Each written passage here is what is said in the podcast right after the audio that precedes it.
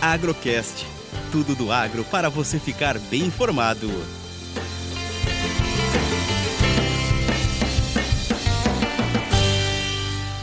Mais uma análise semanal, café e dólar, direto da mesa de operações da Minas Sul. Tivemos uma semana mais curta devido ao feriado. Ontem a bolsa tentou quebrar o suporte de 220 por libra, não quebrou, recuperou no fim do dia e hoje ganhou força voltando para 230 por libra no dezembro com 760 pontos de alta. 225 virou suporte para a próxima semana. O dólar ficou em torno de 5,23 durante toda a semana e hoje caiu 1%, voltando para 5,15.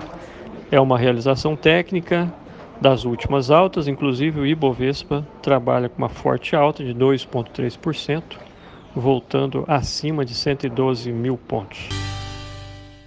O mercado físico ficou de lado durante a semana, alguma sinalização de preço hoje entre 1.300 e 1.320 para bica corrida até 18% de catação bebida dura. Pouco volume foi ofertado pelos produtores durante a semana. O clima continua seco e quente. Na próxima semana a temperatura vai subir em todo o sul de Minas e não tem previsão de chuva. A que tinha saiu das projeções. Provavelmente este fator ajudou a bolsa na alta de hoje. Outro ponto foi a entrevista de uma outra grande cooperativa, concluindo que a quebra dessa safra 22 realmente é significante.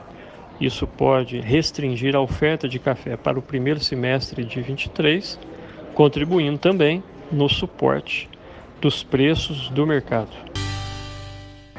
Eu desejo um bom fim de semana a todos. Sou Eberson Sastre.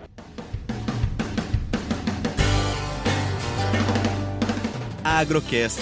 Commodities, economia, sustentabilidade e todos os assuntos relevantes do agro você encontra aqui.